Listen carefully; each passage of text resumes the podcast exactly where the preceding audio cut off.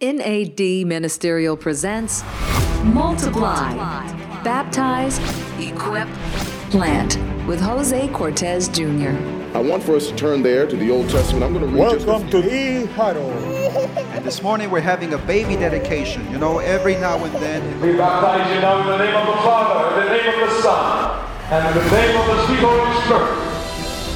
We're about to go eat. I want to thank you for the food. Is there a second to the motion? to present to you the happiest newlyweds in all the land. Muy buenos días, amigos, hermanos y familias. God, give us strength and power to live like you told us to live. Hi, I'm Patricia, and welcome. All churches grow old, but strategic churches are growing young. How can that happen? Find out today as our host, Jose Cortes Jr., talks to Alan Martin. So some people will just kind of pigeonhole this as, oh, well, let's just get a youth group or let's just start a club ministry in order to revitalize our church. Well, as long as those activities are extracurricular to the heart of the church, certainly those are fun activities and fun programs to go to, fun events. But what will bond us together as a church? What will create this resonance of relationship between older generations and younger generations? The challenge for us is that for many of us, we don't understand the complexity of today's generation and what they're experiencing. We see their phones and we don't know that they're getting overwhelmed with the realities of being able to see too much too soon. That's right. Um, and so the anxiety and the depression, the sense of comparison that maybe you and I experienced when we were young is nowhere close to the Multiply type, now. type of stressors that our young people are experiencing. We've got lots of great actionable insights on the way. More in a moment. We want you to know that we are here as a growth resource. Go to nadministerial.com and click on podcast for everything you need to multiply your ministry. Our guest is Alan Martin. Here's Jose. All churches grow old, but strategic churches are growing young. That's a great thought by Kara Powell, and she's the director of the Fuller Youth Institute. And welcome to our Multiply podcast uh, from the campus of Andrews University. And we are on the studios of the Adventist Learning Community.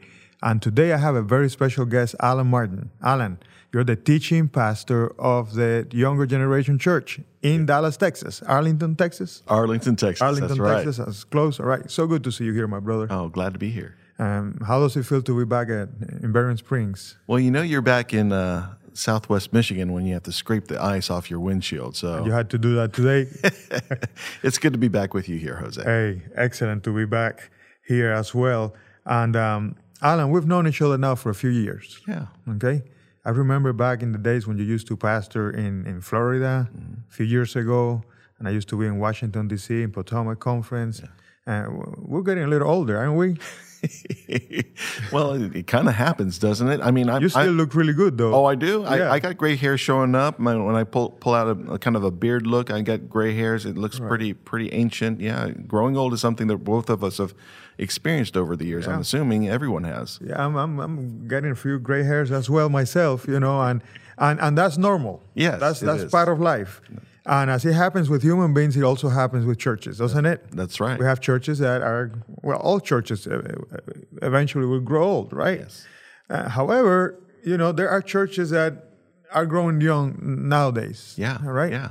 So, and Adventism is not the exception. In, No. in the Adventist church, we're, we're growing gray, growing older. And you go to a lot of places. As I go just about every weekend, I'm somewhere in North America, and I see, um, and we love our gray hair people. Of course. Okay, Of we course. stand on their shoulders. Okay, Yeah. I love we're you, about, Jose. we're about to become gray hair people ourselves. Well, we're there. We're just trying to fake it.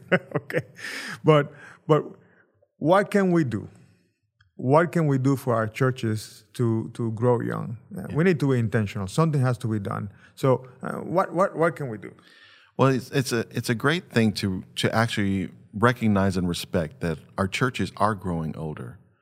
But the part that has uh, been troubling to my heart over um, uh, multiple decades now is that um, to the degree that our churches are all naturally growing older, but there's not a space for younger generations to kind of continue on with us. Um, that's the part that's of concern, and I appreciate your heart for this and and what can we do. And so we've been really excited to partner with Fuller Youth Institute. Previous to that, we partnered with Barna Group. just to kind of take a look at the um, at the complexion of the Seventh Day Adventist Church, in particular in the North American division, and and actually answer this question: What can we do? So that's kind of where we we are starting off in this wonderful learning journey with growing young Adventists, uh, particularly helping local churches uh, understand how to love next generations better. So I, I'll just kind of set this out as kind of the key thing, and this may actually circumvent our entire podcast, but uh, by giving away the punchline here. But different from previous generations, if you remember, there was this generation gap. Yep. Right, where the boomers did not like the establishment, and they were burning their draw their bras and their draft cards, and My Lord. and they were they were um, rebelling against the system.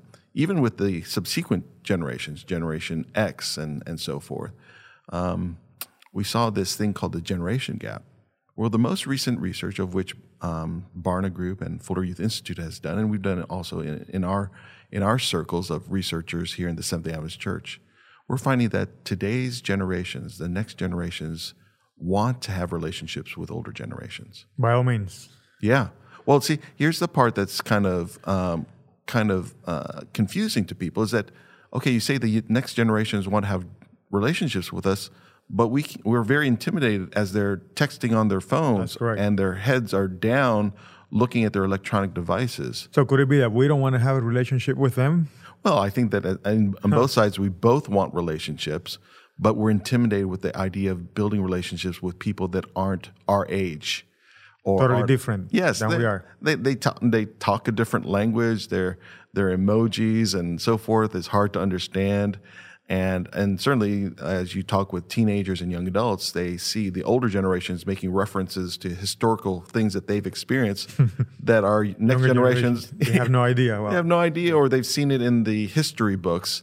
And so, uh, bridging that gap, I kind of the clincher here is that we are primed in the Seventh Day Adventist Church to build robust intergenerational relationships to help our entire church not only grow young but grow together. That's it. And Alan, to me, this is so personal, as I know it is to you, because I have I have two teenagers. Oh, yeah. Okay, I got a 14 year old, 13 year old boy, Mm-hmm. and I know that you have a daughter, as you've mentioned, that is getting ready to get married. Oh man, Aye. you said that on the podcast, man. I have to face the reality now. Man, are you doing okay with that? I'm, I'm doing all right, and and you blink an eye, and that that little teenager is now They're going to uh, be in the same boat. your your boys get prepared for them to propose, but that's a My blink of the eye, man. Well, they're going to have to need a church. They will need a church. Sure. That, that they'll be able to be a part of and serve with and worship with. Yeah. And unless we do something, uh, we could be in trouble. Yeah, yeah. I don't want to sound like an alarmist here, but No. but that's the reality, right? Is that defining reality? Would you say? Yeah, I mean, as you, eh, you don't have to be a researcher to just look over the average congregation in the North American division and see that we have a lot of faithful folks that are part of our congregations. We love these people, but you'll oftentimes find next generations and young families missing, from the landscape of every weekend Sabbaths in your local church setting. So would it be okay to say that if we don't have younger generations in our churches, our church is pretty much those churches without younger generations, they're headed to the burial site? well, yes, they're headed to the burial site, and I definitely think that Cemetery? we have to understand that that we are growing older mm-hmm. and congregations that aren't finding ways by which to integrate the vitality of next generations into their faith community will will naturally not only gray but eventually extinguish. We've seen this happen in other It's- parts of the world. It's happened. It's Yeah. happened. So that's why we're putting the context for this conversation that we're having on revitalizing churches. Mm-hmm. Because if you're going to revitalize churches, you need to have younger generations. Without younger generations, it is nearly impossible to revitalize a church. Would you agree? I, I certainly would agree in regards to that. Uh, the revitalization is this understanding that we actually need each other. So some people will just kind of pigeonhole this as, oh, well, let's just get a youth group or let's just start a club ministry in order to revitalize our church. Well, as long as those activities are extracurricular to the heart of the church, certainly those are fun activities and fun programs to go to, fun events. But what will bond us together as a church? What will create this resonance of relationship between older generations and younger generations? That's really, for me, the key in regards to helping the Seventh day Adventist Church thrive instead of decline. So you're suggesting that there should not be a separation, that there should be a lot of working together uh, a lot of hanging out, a lot of worshiping together, intergenerational. Well, it's a it's a both and. Don't okay. don't don't mistake the idea that when we have great camporees or they have summer camps, when we have youth groups that do things together, there's something important in regards to peer relationships. But too often in many of our churches and even in many of our organizations in the Adventist church, we've siloed ourselves off from one another.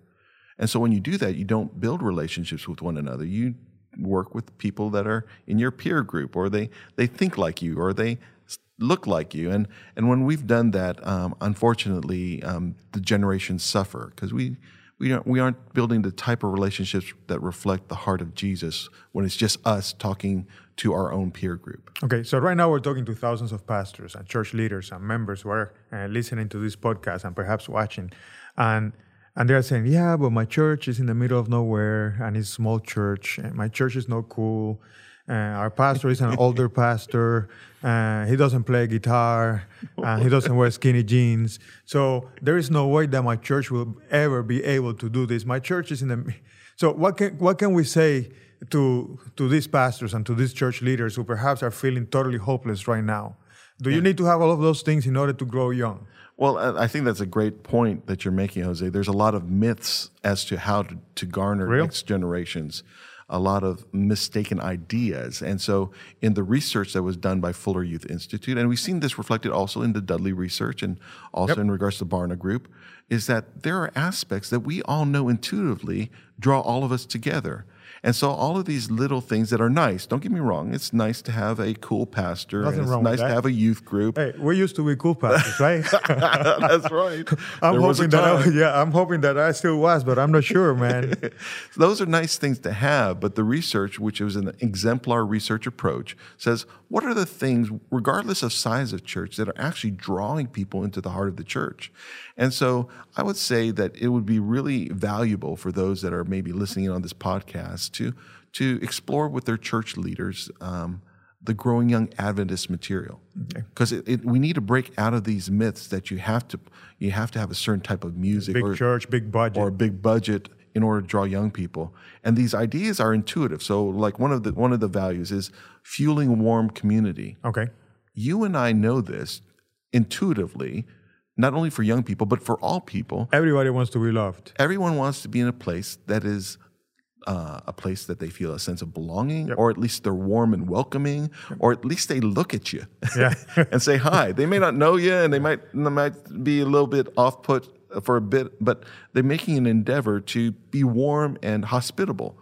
Everybody wants that. That's right. So intuitively, we know that that works in regards yeah. to drawing people into the church. It works also for young people, and so it's important that you that we understand that the that the the new cool in the church is being warm. Ooh, all right. The new cool is being warm. Okay? Yep, that's right. And when they, they looked at the kind of the warm cluster, the words of, of belonging and hospita- hospitality and welcoming, this is what they called the warm cult cluster in regards to the research that Growing Young did. And um, churches that are that way not, not only draw draw the adults and the senior citizens, they, they draw, the they draw a, a, kids a, a wonderful group of children and, and, young people as well. All right, all right.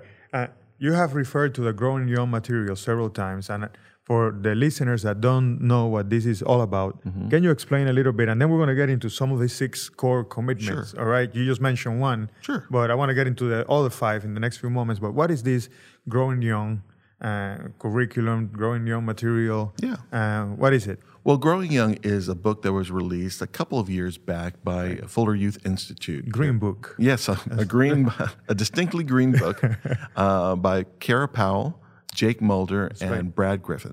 And what they've done in that is they basically articulated the research that they had done, finding out what were the characteristics that helped draw young people into local churches. So they studied several churches?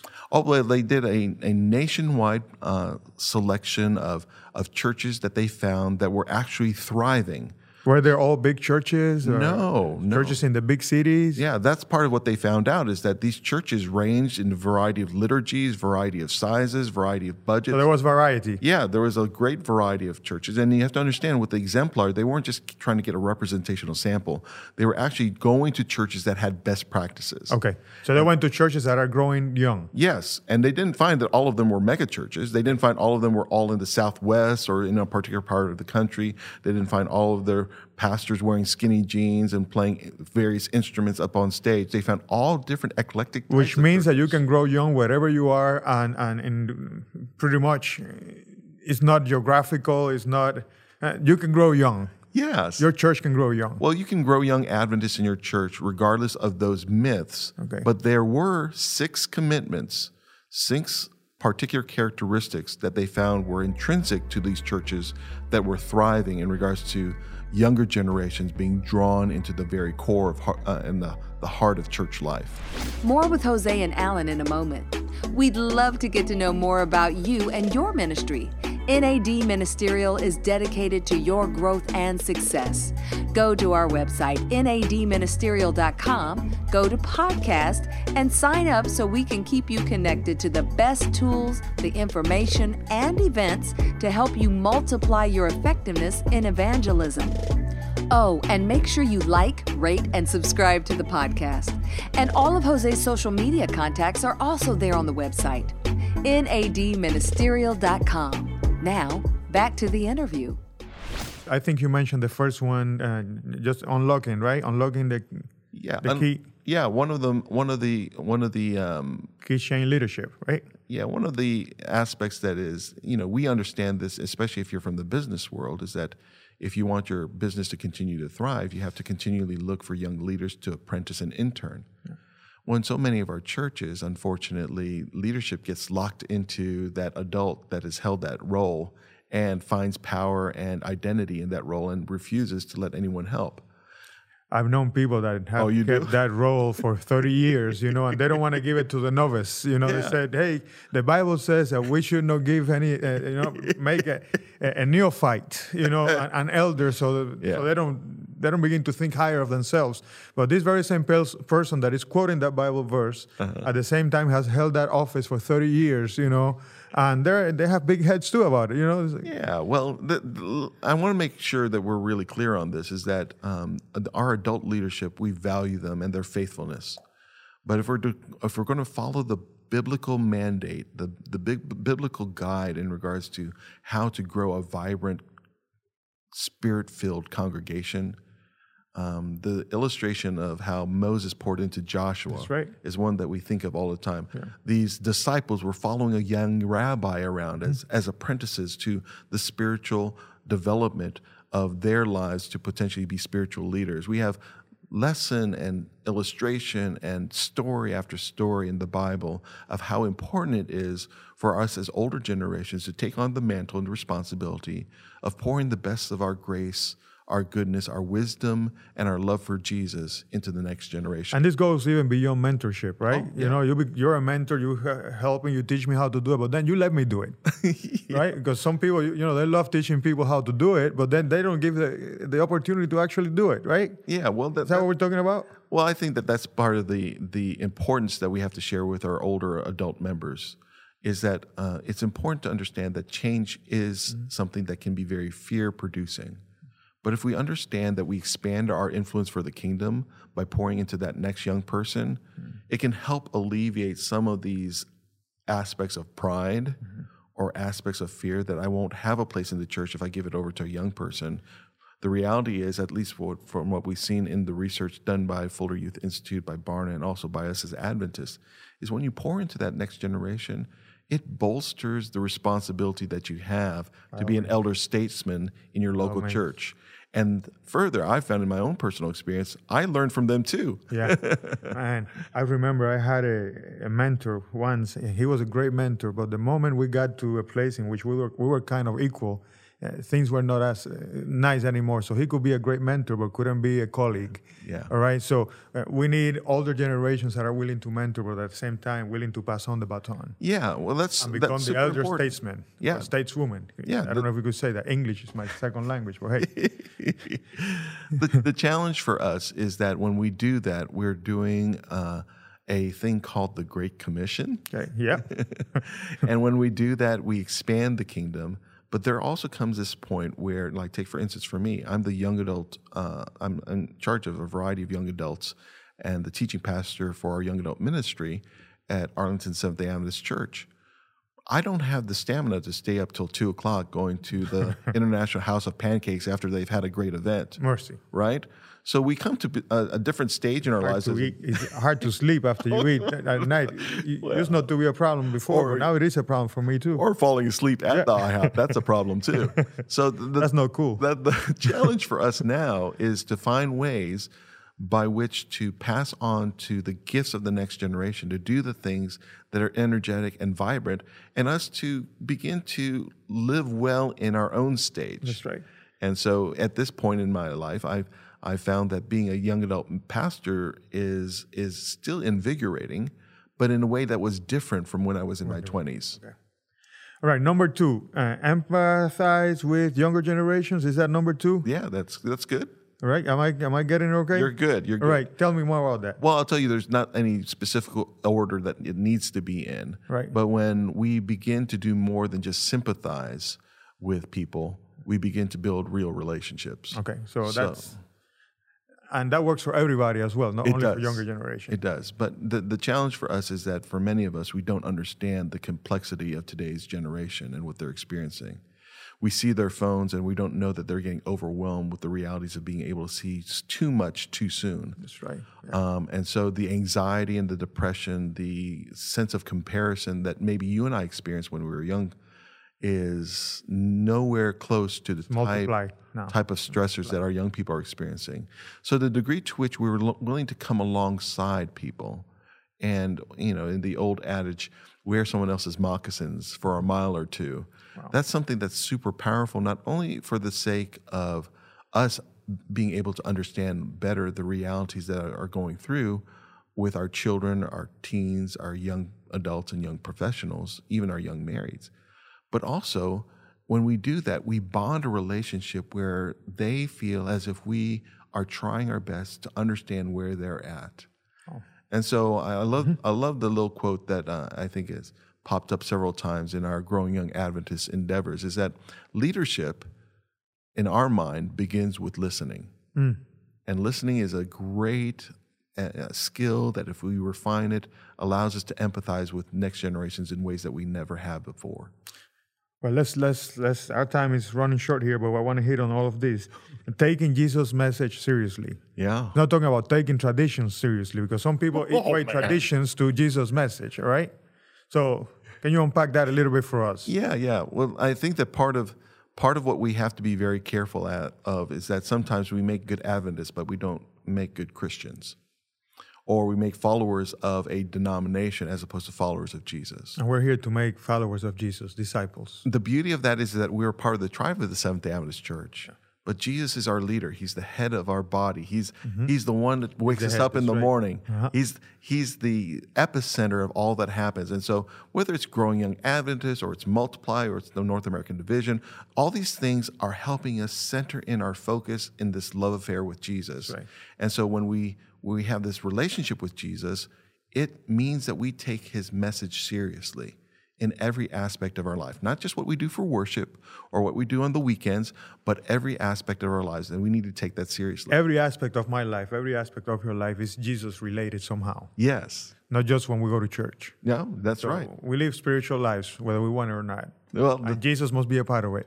Jesus must be a part of it. I, I said one time, and I think I caught people off guard a little bit, but Jesus, if our faith is to be vibrant and if our churches are to grow, Jesus has to be more than the best supporting actor. okay. Yeah. He has to be it. He has to be the epicenter of our faith and our relationships and our lives. Right. We already talked about warm communities, you know, and the warmth is the new uh, cool. you Yeah, know. yeah. Uh, then prioritize young people and young families everywhere. Yes. Okay, how how do we do that? Well, let me break that down, and I would encourage each of your listeners to to take an opportunity to read through the book. It's a quick read, but the idea here is that sometimes we segment off the young families to to the uh, cry room, Mhm, The mother's room, right? Cry room. yeah, and Man, and it smells sometimes. I can't believe I just said that. But have you ever been to one of those mother's rooms? hey, you know that, that It, it is hard. well, you know that that smell is very familiar to those young families. That's right. Um, and we oftentimes segment off our youth into some basement room where we don't have to hear their right. music genre and so forth. The idea here is that when we prioritize and emphasize our our young families and our young people everywhere, is that we integrate ways by which for them to invo- be involved in every aspect of the church, not just in the child care, not just in the Sabbath school, not just in regards to the youth group event or the outing, but in every aspect of the church. So being able to prioritize and create welcoming spaces for them is super important. So that cry room, it, making sure that there is adequate supplies That's right. and adequate That ways by which cleaned up. yeah that's right adequate ways by which to dispose of that smell That's right. as opposed to having a parent kind of frazzled as to how to manage situations these are things that Alan, churches can do Alan, I've been in places where a kid begins to cry in the middle of the service, oh, and everybody looks back. oh yeah People look back to see who's the kid crying, and then the parents they feel embarrassed. Oh, sure. Right. So people don't want to come to church like that. Yeah. Is that would that be the case? Yeah, well, I mean, I, our senior pastor at our church said that whenever there's crying babies in our church, it Man. means it means that our church is alive. Man, yeah, and that means that your church has a, a present and a future. Yeah, Uh, Right. uh, the scary thing to your point in regards to going to the graveside, I mean, there's no more silent place than the cemetery. That is true. So hey, uh, when you have children and young people in the house, there will be noise. There, there has to be this vibrancy, and with that vibrancy, you have these these gurglings and all kinds of Different types happen. of noises too, and it and it should be okay. Uh, Those noises should be the noises of hope. That's right. Oh, All I right, like that. noises of hope. That'll preach. All right, that's hey, the preacher is coming out just for a few moments here. And last but not least, best neighbors. Yes. We we need to be good neighbors as a church and and as Christians if we want to grow young. And there's nothing that I've seen um, energize next generations than the idea that their church is more than just a se- series of presentations on the weekend, but there's a church that's willing to roll up their sleeves and make a difference in their neighborhood, make a difference in their community. Would the word compassion fit in? Oh, shameless plug. well, I'm, I'm speaking. I'm speaking your language here. That's right. when we roll up our sleeves, it doesn't matter, matter what age you are. It doesn't matter what ethnicity you are, what class you are. When we roll up our sleeves and we help out our neighbor, young people will come to your church, even if they're still exploring faith, even if they don't know Jesus. If you're making a difference in the lives of people and making this a better place for humans, they will come alongside you and discover the Jesus that you're expressing when you express compassion. Well, so these six core uh, commitments, they can help any church Yeah. to grow young. Yeah. And perhaps, you know, when you're growing young, you're revitalizing your church.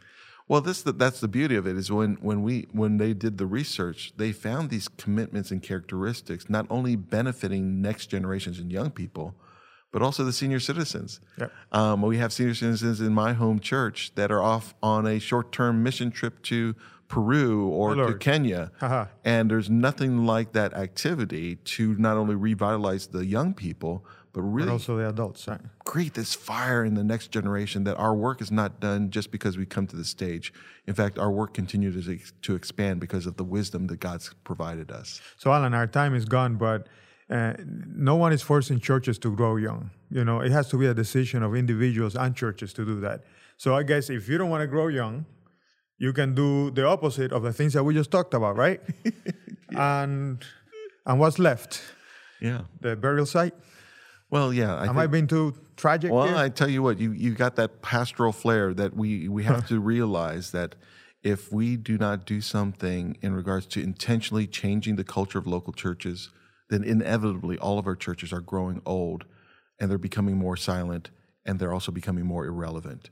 And so the degree to which we are growing young Adventists in our local congregations is the opportunity for us to not only spread the three angels message, but create this experience of not only anticipation of Jesus, but the embrace of Jesus in all generations as we grow together.